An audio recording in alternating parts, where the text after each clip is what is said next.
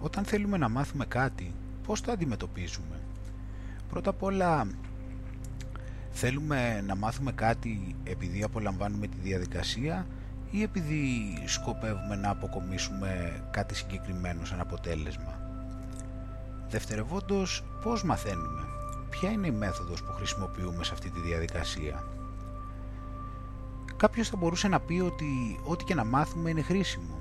Θα συμφωνούσα, αλλά έχουμε μάθει πραγματικά όταν έχουμε πάρει την κατάλληλη διαπίστευση. Αυτό που έχω παρατηρήσει είναι ότι όταν θέλουμε να μάθουμε κάτι, επιλέγουμε κάποια αυθεντία να μας διδάξει.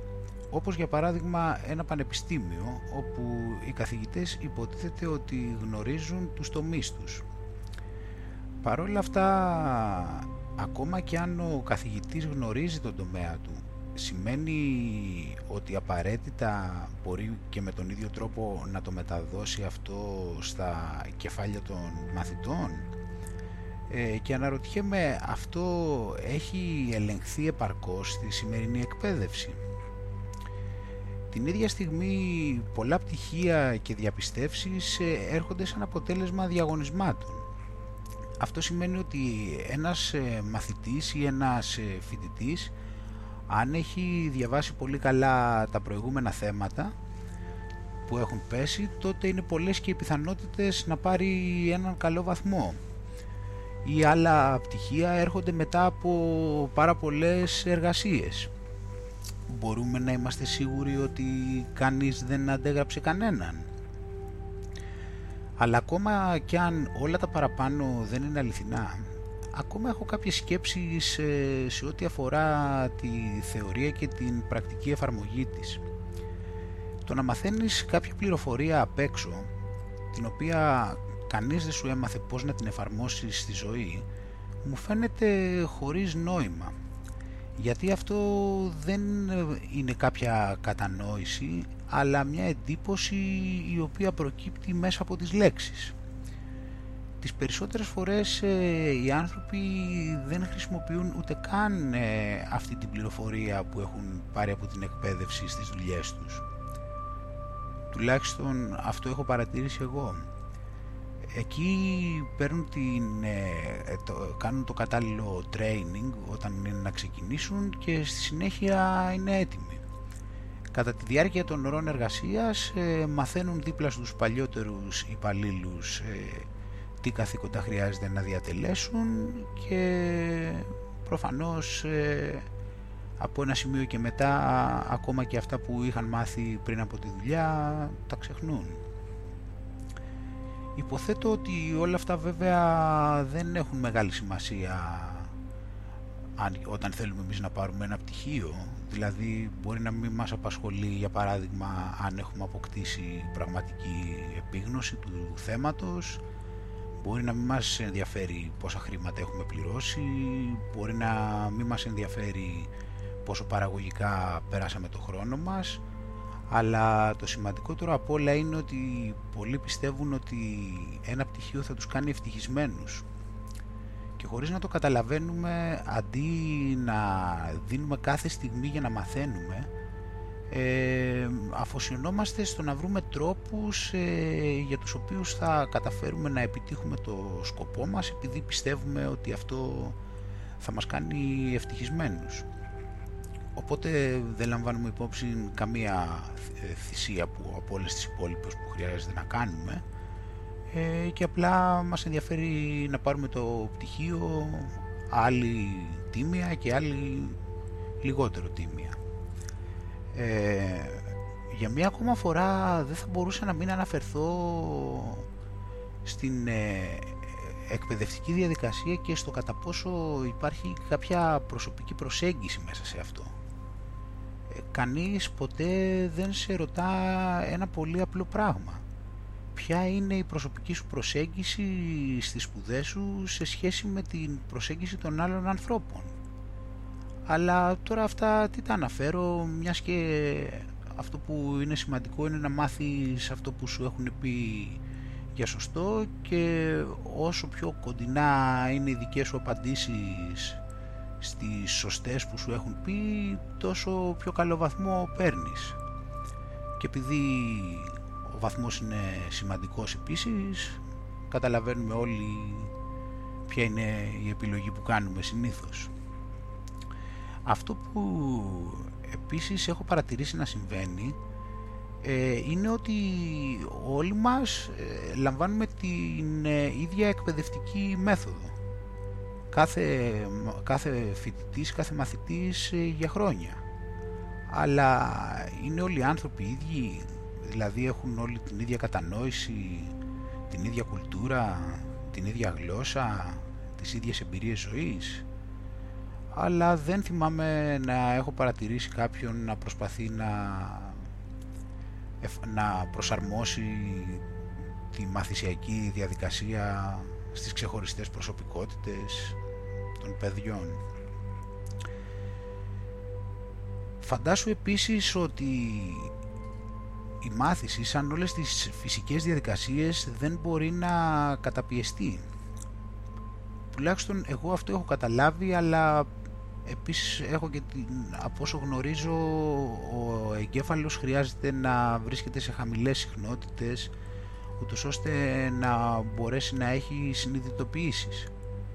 Όμως όταν οι καταστάσεις είναι πιεστικές όπως τα περισσότερα πανεπιστήμια και ειδικότερα στα μεταπτυχιακά προφανώς ε, δεν υπάρχει ο χρόνος για να μάθεις πραγματικά επειδή χρειάζεται να κινηθείς άμεσα.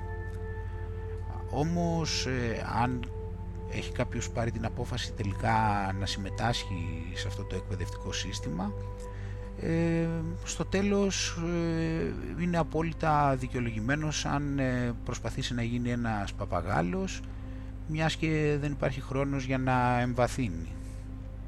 Η προσωπική προσέγγιση λοιπόν ε, φαίνεται πως λείπει από παντού. Πώς θα μπορούσε ένας φοιτητής ή ένας μαθητής να βελτιώσει την αυτοπεποίθησή του όταν συμμετέχει παθητικά σε ένα πρόγραμμα όπου απλά ακολουθεί εντολές και δεν παίρνει σχεδόν καμία πρωτοβουλία.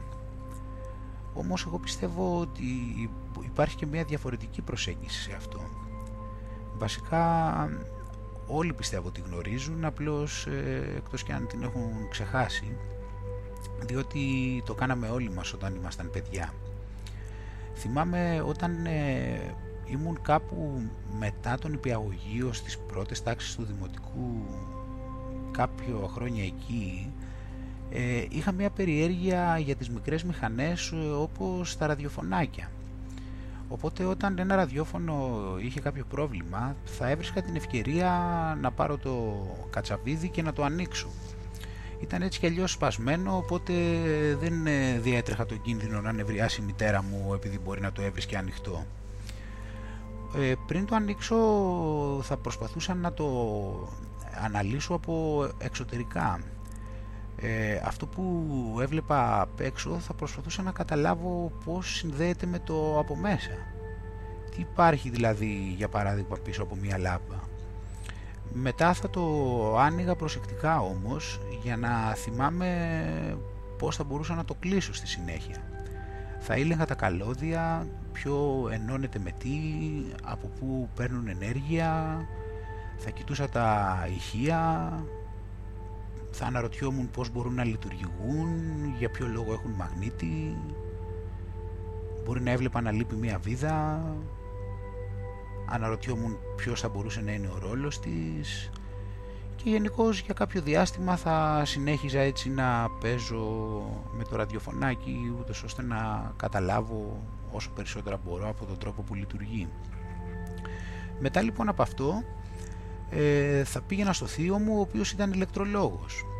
Θα τον ρωτούσα εκεί συγκεκριμένες ερωτήσεις. Για παράδειγμα, για ποιο λόγο εδώ υπάρχουν δύο καλώδια αντί για ένα; Ε, γιατί αυτό δεν είναι, ε, δεν είναι ενωμένο με το άλλο; Αυτό, αυτός ο χώρος μεταξύ αυτών των δύο υπάρχει για κάποιο λόγο ή για κάποιον άλλον λόγο; Ε, αν ε, πάρουμε, αν αλλάξουμε το κομμάτι αυτό με αυτόν τον τρόπο και βάλουμε κόλλα και το κολλήσουμε εκεί, υπάρχει περίπτωση στο ραδιόφωνο να λειτουργήσει ξανά; Αφού λοιπόν ε, θα έπαιρνα κάποιες απαντήσεις στο πλωστάσιό μου, θα πήγαινα πάλι στον πάνω όροφο στο σπίτι μου και θα συνέχιζα να παίζω με αυτό. Με τις νέες πληροφορίες ε, θα ήμουν σε θέση να καταλάβω πολύ περισσότερα πράγματα και ίσως να έφτανα και σε σημείο να καταλάβω πώς μπορούμε να το βάλουμε να δουλέψει. Αν η περιέργειά μου είχε φουντώσει θα ρίσκαρα να νευριάσω αυτή τη φορά τη μητέρα μου και να πάρω ένα ραδιοφωνάκι το οποίο δούλευε και να το ανοίξω για να συγκρίνω ποια η διαφορά του με το άλλο που δεν δούλευε.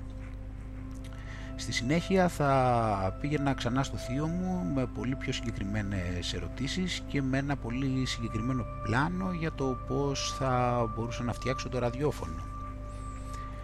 Βλέπεις, εκείνο τον καιρό δεν είχα μεγαλώσει αρκετά ούτως ώστε αυτός ο πολιτισμός να, να αλλάξει τον τρόπο που αντιμετώπιζα τη μάθηση και που όλοι μας νομίζω πως έχουμε από την γέννησή μας. Οι άνθρωποι είναι φτιαγμένοι για να είναι περίεργοι, γι' αυτό χρειάζεται να μάθουμε από τα παιδιά. Δεν υπάρχει τίποτα συγκεκριμένο και κάθε μοντέλο σύντομα θα σε περιορίσει όσο δεν βελτιώνεσαι μέσα από την εμπειρία και τη διαδικασία. Όταν είσαι προκατηλημένος πίσω από ένα μοντέλο μόνο βάσει της πληροφορίας είναι δύσκολο να γίνεις σοφότερος στη συνέχεια. Πώς θα μπορούσαμε λοιπόν να μαθαίνουμε αν όχι μέσα από την εμπειρία; Καταπιάνεσαι με ένα τομέα, βλέπεις τι καταλαβαίνεις και πώς διαμορφώνεται μέσα σου. Στη συνέχεια αυτές οι πρώτες εντυπώσεις που έχεις είναι που καθοδηγούν την πορεία σου. Όπως ένας ζωγράφος σε μία άδεια κάνβα. Αν αφήσει τον εαυτό του και σταματήσει λίγο να σκέφτεται και ξεκινήσει να ζωγραφίζει, τότε τα πρώτα χρώματα θα του δείξουν ποιος είναι ο δρόμος που θα ακολουθήσει στη συνέχεια. Τότε μόνο θα μπορέσει να αρχίσει να έχει συγκεκριμένες ερωτήσεις. Έτσι λοιπόν και με τη γνώση. Καταπιανόμαστε με κάτι, βλέπουμε στην αρχή πώς διαμορφώνεται μέσα μας και μετά στη συνέχεια κάνουμε συγκεκριμένες ερωτήσεις που θα μπορέσουμε να επιβεβαιώσουμε. Αυτό ισχύει ομοίως και με κάθε πράξη που επιλέγουμε και με οτιδήποτε θέλουμε να καταπιαστούμε. Μετά από μια βασική προετοιμασία καταπιανόμαστε με την εμπειρία και στη συνέχεια διαμορφώνουμε την πορεία μας ανάλογα με το πώς διαμορφώνονται τα πράγματα. Και νομίζω ότι το να είσαι συγκεκριμένος είναι το πιο σημαντικό γιατί όταν έχεις μια συγκεκριμένη ερώτηση ίσως να έχεις παρατηρήσει ότι αν την αφήσεις και ασχοληθείς με κάτι άλλο αργά ή γρήγορα η απάντηση φτάνει. Οπότε με τις κατάλληλες ερωτήσεις τα βήματα είναι τεράστια. Γι' αυτό και είναι πολύ σημαντικό να ξεκινάς κάτι νέο γιατί οι πρώτες κινήσεις είναι που θα αρχίσουν να χτίζουν σταθερά στο μυαλό μας το δρόμο με τις συγκεκριμένες ερωτήσεις οι οποίες θα οδηγούν σε κατάλληλες απαντήσεις και η πραγματική γνώση θα χτίζεται μέσα μας σαν μια θετική σπήρα. Πολλοί άνθρωποι ίσως θα έχουν βιώσει τα μαγικά φαινόμενα που αρχίζουν να συμβαίνουν στη ζωή τους όταν ε, αλλάζουν τρόπο σκέψης και αφοσιώνονται στις τάσεις τους. Μετά από, μια από ένα τρομακτικό ξεκίνημα για το αβέβαιο μέλλον για αυτή την παράδοξη δουλειά που επέλεξαν ε, σιγά σιγά μικρές ευκαιρίες ε, αρχίζουν να εμφανίζονται από το πουθενά και το περιβάλλον δείχνει ότι τους στέλνει μηνύματα για το ποια κατεύθυνση θα ακολουθήσουν. Ε, πολλές φορές γίνονται και δυνατότεροι και παρά τις δυσκολίες που αντιμετωπίζουν Γι' αυτό και πολύ σπάνια κάποιος ε, επιλέγει να επιστρέψει στην ασφάλεια της θέσης του υπαλλήλου. Οπότε λοιπόν ποιος είναι ο ρόλος μας στην ε, σύγχρονη εκπαίδευση; Ξεκινάμε με ένα κεφάλι άδειο από πληροφορία και καταλήγουμε με ένα κεφάλι γεμάτο από αυτή αλλά χωρίς ε, καμία πραγματική στρατηγική ενδιάμεσα. Δεν επιλέγουμε καμία προσέγγιση που να είναι κατάλληλη για εμάς δεν ε, αφοσιωνόμαστε στη διαδικασία από μόνοι μας ούτως ώστε να τη βιώσουμε πώς λειτουργεί ε, και αντιθέτως προτιμάμε την εύκολη λύση. Παίρνουμε τα πάντα έτοιμα και απλά ακολουθούμε οδηγίες και κάνουμε ό,τι χρειάζεται ούτως ώστε να πάρουμε αυτό το πολυπόθητο χαρτί το οποίο θα κάνει όλους να πιστεύουν ότι εμείς γνωρίζουμε αρκετά. Τα παιδιά όμως αντιμετωπίζουν τα πάντα σαν κάτι νέο. Έχουν φαίνεται κάποια υποσυνείδητη κατανόηση ότι κάθε στιγμή είναι μοναδική και ξεχωριστή. Κάθε γεγονός δεν θα συμβεί ποτέ ξανά με τον ίδιο τρόπο. Γι' αυτό είναι πάρα πολύ περίεργα να δουν την αλλαγή που συνέχεια λαμβάνει η χώρα. Και όσο μαθαίνουν, ό,τι μαθαίνουν γίνεται κομμάτι τους, γιατί έχουν αφοσιωθεί στη διαδικασία και έχουν κάνει κάθε μέρος της κομμάτι τους. Το να μαθαίνεις μπορεί να λάβει χώρα και χωρίς τη σκέψη ότι μαθαίνεις. Το μόνο που χρειάζεται να κάνεις είναι να αντιμετωπίσεις το κάθε τι με περιέργεια και να προσπαθήσεις μέσω του βιώματος να καταλάβεις πώς λειτουργεί αντί αμέσως να ψάχνεις να ρωτήσεις κάποιον. Δεν υπήρχε λόγος να βιαζόμαστε να μάθουμε.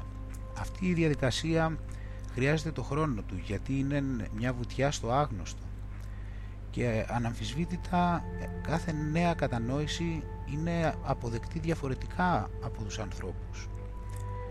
Οπότε νομίζω πως δεν χρειάζεται να είμαστε ανυπόμονοι γιατί έτσι αντί να μαθαίνουμε προφανώς θα αφοσιωνόμαστε στο πόσο γρήγορα θα περάσει ο χρόνος. Κατά τη γνώμη μου αυτή η προσέγγιση είναι και η κατάλληλη ούτως ώστε να δημιουργήσουμε πραγματικές αυθεντίες που είναι όντως ε, τέλειοι στις δουλειές τους. Λόγω του γεγονότος ότι θα ασχολούνται με τις κλήσεις τους, αυτομάτως θα προσπαθούν να δίνουν τον καλύτερο τους σε αυτό και να γνωρίζουν τα πάντα γύρω από την επιστήμη τους, τον τομέα τους ή οτιδήποτε άλλο. Θα δίνουν τα πάντα για να αποκτήσουν νέα γνώση και να την κάνουν κομμάτι τους μέσα από τη διαδικασία της δουλειάς τους. Θα παίρνουν πρωτοβουλίες επειδή θα κινητοποιούνται ούτως ώστε να βελτιώνονται σε αυτό που αγαπούν.